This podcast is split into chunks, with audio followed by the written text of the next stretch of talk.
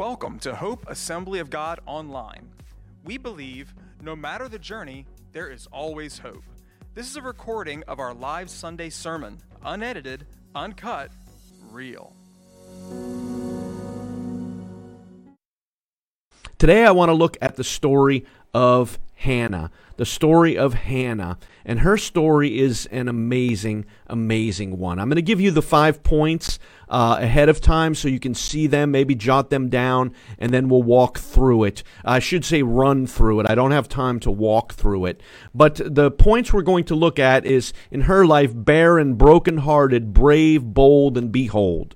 Barren, broken-hearted, brave, behold, or bold, and behold. So in 1 Samuel 1:7, year after year, it was the same. Peninnah, who was Elkanah's other wife, would taunt Hannah as they went to the tabernacle. Each time, Hannah would be reduced to tears and would not even eat. Then we jump down to verse 9. Once after a sacrificial meal at Shiloh, Hannah got up and went to pray. Eli the priest was sitting at his customary place beside the entrance of the tabernacle. Hannah was in deep anguish. I want you to catch these words here in verse 10, crying bitterly as she prayed to the Lord. And she made this vow, and she's quoting this prayer, O Lord of heaven's armies, and we might know that as the Lord of hosts, if you will look upon my sorrow and answer my prayer and give me a son, then I will give him back to you. He will be yours for his entire lifetime, and as a sign that he has been dedicated to the Lord, his hair will never be cut. As she was praying to the Lord, Eli watched her, and again, look at verse 13. Seeing her lips moving, but hearing no sound, he thought she had been drinking. And he says, Must you come here drunk? He demanded. Throw away your wine. And she replied, Oh, no, sir. I haven't been drinking wine or anything stronger, but I am very discouraged, broken-hearted, discouraged. I was pouring my heart out to the Lord. Don't think I'm a wicked woman, for I have been praying out of great anguish and sorrow. In that case, Eli said, Go in peace, and may the God of Israel grant the request you have asked him. Oh, thank you, sir, she exclaimed. Then she went back and began to eat again, and she was no longer sad. I'm not going to have time this morning to read all of 1 Samuel chapter 1 and the beginning of chapter 2. I'll ask you to do that on your own, and you need to do that so you can get even more out of this passage. But let's talk about her situation. She was barren, and in that time it was considered a curse from God. Now, we don't believe that, and I'm going to talk very specifically about curses today. And I want you to catch this. I'm not sure why the Lord led me in this direction, but I believe that he did for a reason. And I don't know why, but I believe that he did. But in those days, it was considered a curse not to be able to have children. Okay? And sometimes we look at our situations and we wonder if we're cursed. And so listen to this very closely if you've ever thought of that. There is no one and nothing that can curse a child of God. They might curse at you, but there is no way that a curse can be placed upon you. Okay? Because greater is he that is in us than he that is in the world. The blood of Jesus that cleanses us from our sins and covers us and is greater than any weapon that the enemy, natural or supernatural, has. You are not cursed because you are going through difficult times. Please listen. I know someone needs to hear this today. You are not cursed because you're going through difficult times. Bad things happen, and I'm going to tell you why. Because we live in a sinful world with sinful people. That's why bad things happen. We live in a sinful world that was broken by sin, and because of Adam and Eve's sin, there is sickness, there's disease, there's death, there's sorrow, there's mourning, because our world is broken, and we live in a sinful world with sinful people. We sin, and sometimes it's the consequences of our own decisions. Other people sin against us, and we're facing the consequences of that. But you are not cursed. You are a child of God.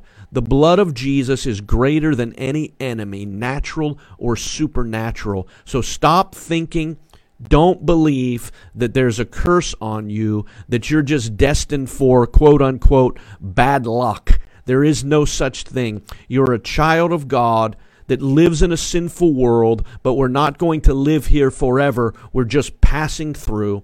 There's not a curse on your life. There's not a curse on you in any way. That's broken at the cross of Jesus Christ. In fact, Galatians 3:13 and 14 says, but Christ has rescued us from the curse pronounced by the law when he was hung on a tree. He took upon himself the curse for our wrongdoing. For it is written in Scripture, cursed is everyone who hangs on a tree. Through Jesus Christ, Galatians now, jot this down. You can read it later, highlight it in your Bible. Galatians 3:13 and 14. Through Christ Jesus, God has blessed the Gentiles, that's us, with the same blessing he promised to Abraham, so that we who are believers, all believers, might receive the promised Holy Spirit through faith. You are a blessed child of God that temporarily lives in a sinful world with sinful people, but our hope is in heaven. You are not cursed because bad things are happening. You are not destined, quote unquote, for bad luck. You are a child of God. Please get that into your heart. Get it into your mind. Let it come out of your mouth that I am a child of God. I am not cursed. I am blessed. Second of all, she was broken and brokenhearted. Have you ever had, and I know you have, we've all experienced this. If you haven't experienced it yet, you just haven't lived long enough. But she endured emotional pain that was so great she could feel it physically. You've experienced that in your life if you've lived any years, that the emotional pain is so great. No one... You know, this is a dumb analogy. It's not pain that was caused because you hit your hand with a hammer. It's emotional pain that you could literally feel physically. It's brokenness. It's brokenheartedness. Seeing her lips moving, verse 13, but hearing no sound. So great was her brokenness and brokenheartedness that as she was crying out to God, words weren't even coming out of her mouth because there were no words that were adequate to express what she was feeling and what she was experiencing. I know that you've experienced this type of pain, and I want you to know that brokenness doesn't last either. There was a time in my life where I was broken, unable to function. But what God did is he took that brokenness and he put all the pieces back together and he rebuilt me more in his image than I was before. God rebuilt me stronger, more compassionate, more humble, more understanding, better husband, father, pastor. When we face these broken times, call out to God, which I'm going to tell you in just a minute. He's not going to leave you broken. He's going to put you back together better than you've been before. No pain that you're experiencing is in vain.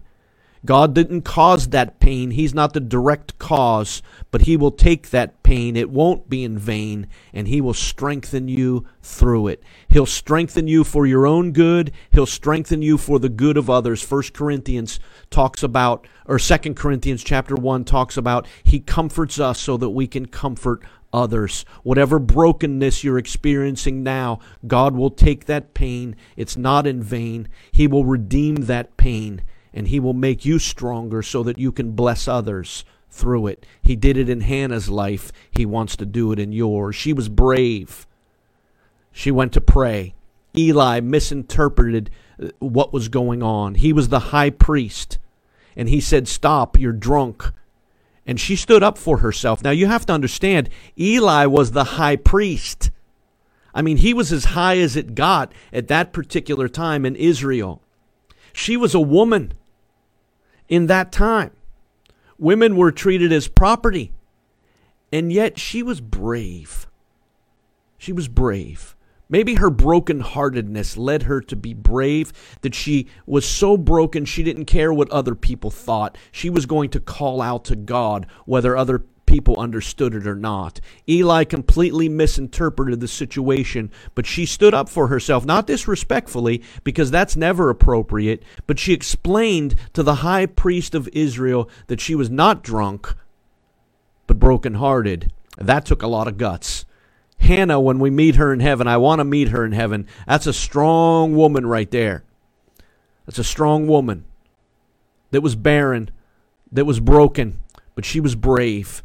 And she took her requests to God, which I'll talk about again. She explained herself, again, as I mentioned, not disrespectfully. And when Eli saw it, he blessed her. But I like this part here. She didn't wilt under pressure.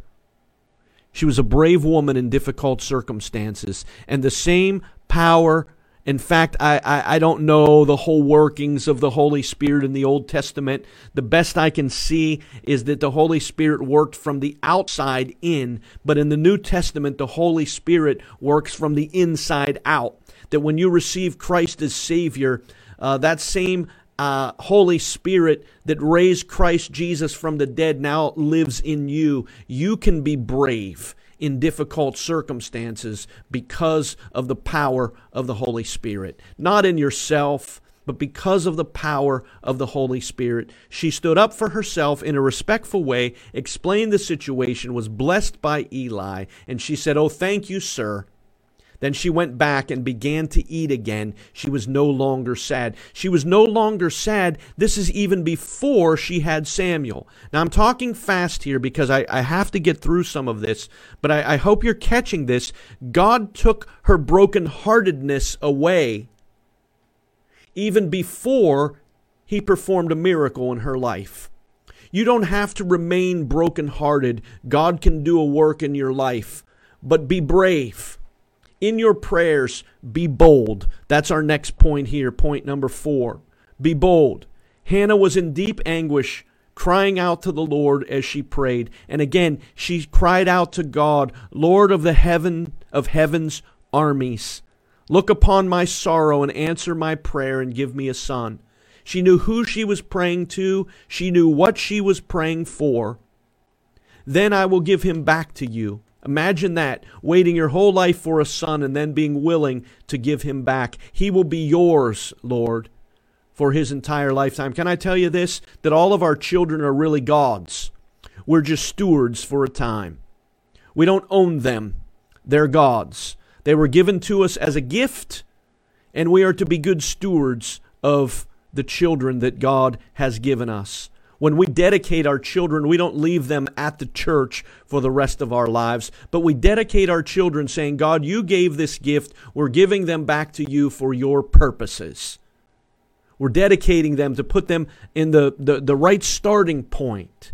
We're saying as parents, "Lord, we're going to dedicate this child to you because the most important aspect of their life is serving you and following you." That we are to pass on what we've received to the next generation. And she says this, "I will give him back to you, Lord," because she knew that Samuel wasn't hers. Samuel was God's, and she was going to give him back as an act of worship. "He will be yours for his entire lifetime as a sign that he has been dedicated to the Lord, and his hair will never be cut." That's called the Nazarite vow. You can look that up later. But watch, in Hannah's life, Elkanah didn't understand. He was oblivious. Eli didn't understand. He thought she was drunk. He thought that she had poured out too much wine when in reality she was pouring out her broken heart to the only one that could do anything about it, and that's the Lord of hosts, the Lord of heaven's armies, the general of all of the angels. She went straight to God with her brokenheartedness. She didn't go first to the phone. She didn't go first to Facebook. She didn't go first to texting. She didn't go first to gossiping about her oblivious husband and the oblivious high priest. She didn't talk about her mean sister wife. Instead, she went straight to God. Can I encourage you to take your hurt, your brokenness, boldly into the throne room of God, where you will receive mercy and grace? We can go into the very throne room of God because of what Jesus Christ has accomplished on the cross. You cannot look at your own life and say, well, I can't pray to God because of all of my mistakes. I can't take my brokenheartedness to God. I'm telling you, you can't in your own strength, but because of Jesus Christ and what he's accomplished on the cross, you can go into the very throne room of God. You don't need a high priest. You don't need a pastor. You don't need anyone else to go into the presence of God. And the power of God is available to you through the work of Jesus Christ. And so we begin our prayers by saying, Our Father who art in heaven. He's our Father. We've been reconnected with our Father because of the work of Jesus Christ. Lord, I come to you today, not because of my goodness, but because of your goodness. I stand before you in your presence today, not because I've earned it, not because I'm good, but because Jesus is good. Because he died on the cross for my sins, and I've received his righteousness. That's boldly going before God. We don't go before God saying, God, look at all of the good things that I've done. God, look at all the good things I've accomplished. Look how long I've served you. Look how I served you. No, we go simply and humbly before him because of what Jesus has done on the cross. And God hears and God responds. She prayed boldly and took her request to God, a prayer of submission. You are the Lord of hosts. You are the general of all of the angels in heaven that are innumerable. I am your servant, Lord. A prayer of submission and a prayer of sacrifice. If you give me a son, I will give him back to you. He will be dedicated to your service, and he will be used for your glory. Let's go back. Are you still there? Give us an amen here. Make sure you're still there. You don't want to miss the end of this. She was barren. At the time, they believed it was a curse. You are not cursed. She was brokenhearted because of how oblivious her husband was, how mean her sister wife was, how the circumstances of her life literally broke her. But she was brave. She was brave. She was bold. She went to God herself, and she prayed. And now look what happens. Behold. See, God can take barrenness. And listen, does God give every mother and father a child that can't have a child? No, he doesn't. But she walked away whole even before he gave her that child. Did you catch that? God wants to restore joy to your heart and to your life, no matter what your circumstances are. Because again, how many times can I say this? It's not because of you. It's not because of your circumstances. It's because of Jesus. We preach Christ and him crucified. That's what we're talking about. His crucifixion is a reality to us today in many different ways. Not just our sins are forgiven, but access to the throne room of God, the goodness of God, the imputed righteousness of God, because of what Jesus has done.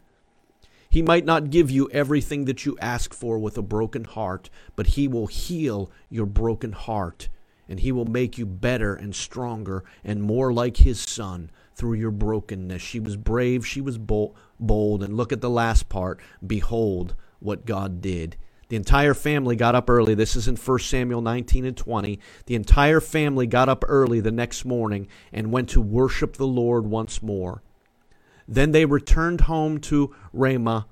When Elkanah slept with Hannah, the Lord remembered her plea, and in due time she gave birth to a son. She named him Samuel, for she said, I asked the Lord for him. Behold, look what the Lord has done. Even oblivious Elkanah came around in 1 Samuel 1:23. I think in his heart he was a good man. He was just oblivious, but even he came around. They were going back to worship, but she wanted to stay and continue to care for 1 Samuel until it was time, till he could go on his own. And Elkanah says this in verse 123, whatever you think is best, Elkanah agreed. Whatever you think is best. Stay here for now, and may the Lord help you keep your promise. And so she stayed home and nursed the boy until he was weaned. God not only did a work in Elkanah's life, or in Hannah's life, he did a work in Elkanah's life. God works. God works. Then she fulfilled her promise to God and presented Samuel back to God and his service. And look at chapter 2 now. So watch what's happened quickly. I can't go through all of this, but she was barren, brokenhearted, brave, bold. God gave her the son she had prayed for. She named Samuel, meaning I asked the Lord for him. And then she fulfilled her vow to God, gave him back to God. And she prays this, 1 Samuel 2:1. You'll have to read this whole prayer on your own. My heart, look, from barren and brokenhearted to now my heart rejoices in the Lord.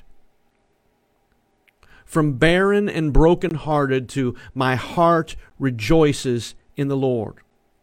The Lord has made me strong. Now I have an answer for my enemies, and I rejoice because you rescued me. Prayer changes me. Prayer changes me. Stop thinking, well, I've prayed and God didn't answer my prayer. He has answered your prayer. He's changed you. He's given you joy. Watch.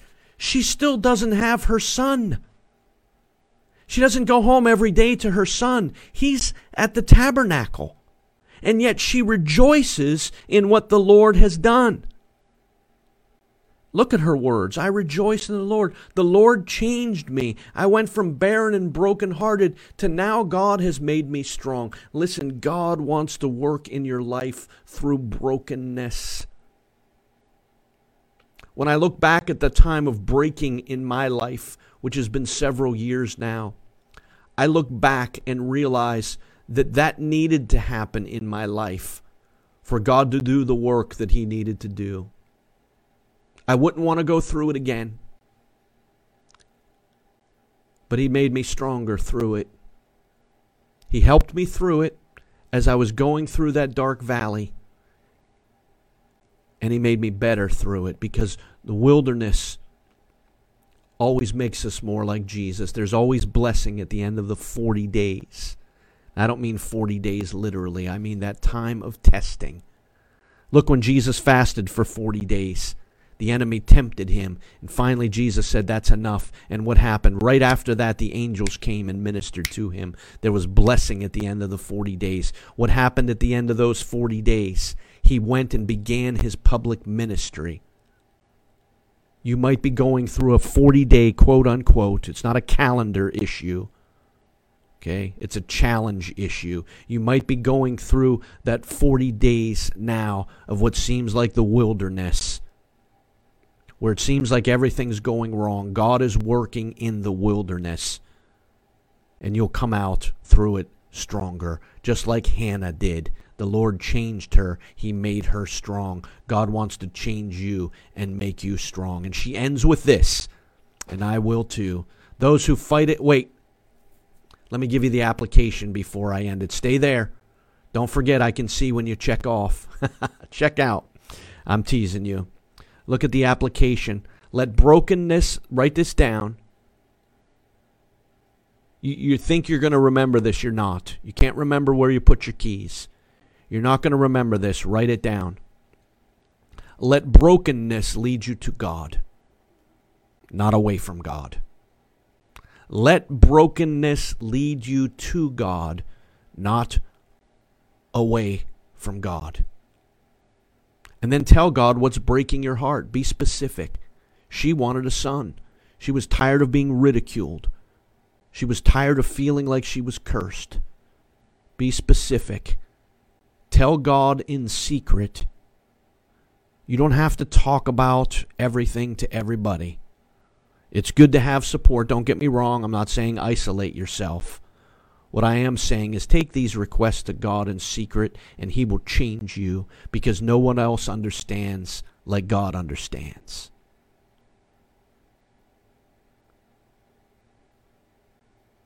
Let brokenness lead you to God, not away from God.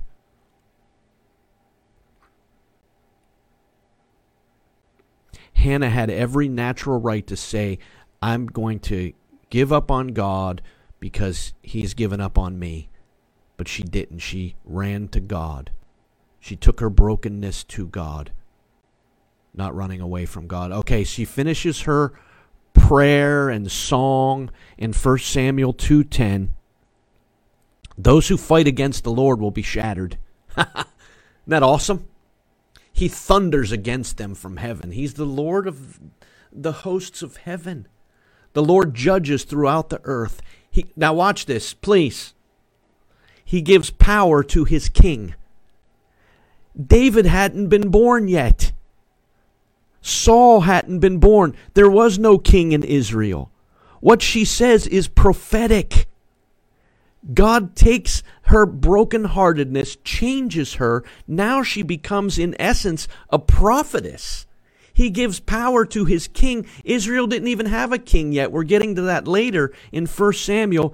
And he increases the strength of his anointed one. Who's the anointed one? David was the king.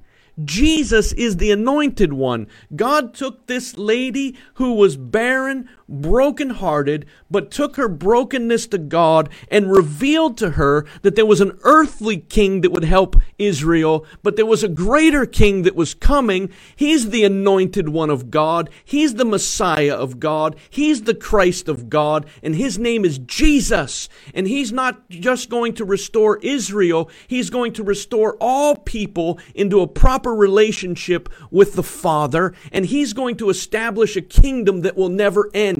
God showed the brokenhearted, brave, bold Hannah. He said, behold, I'm going to give power to his king, and I'm going to increase the strength of his anointed one. She went from barren to beholding the greatness of God. She went from brokenness to beholding the greatness of God.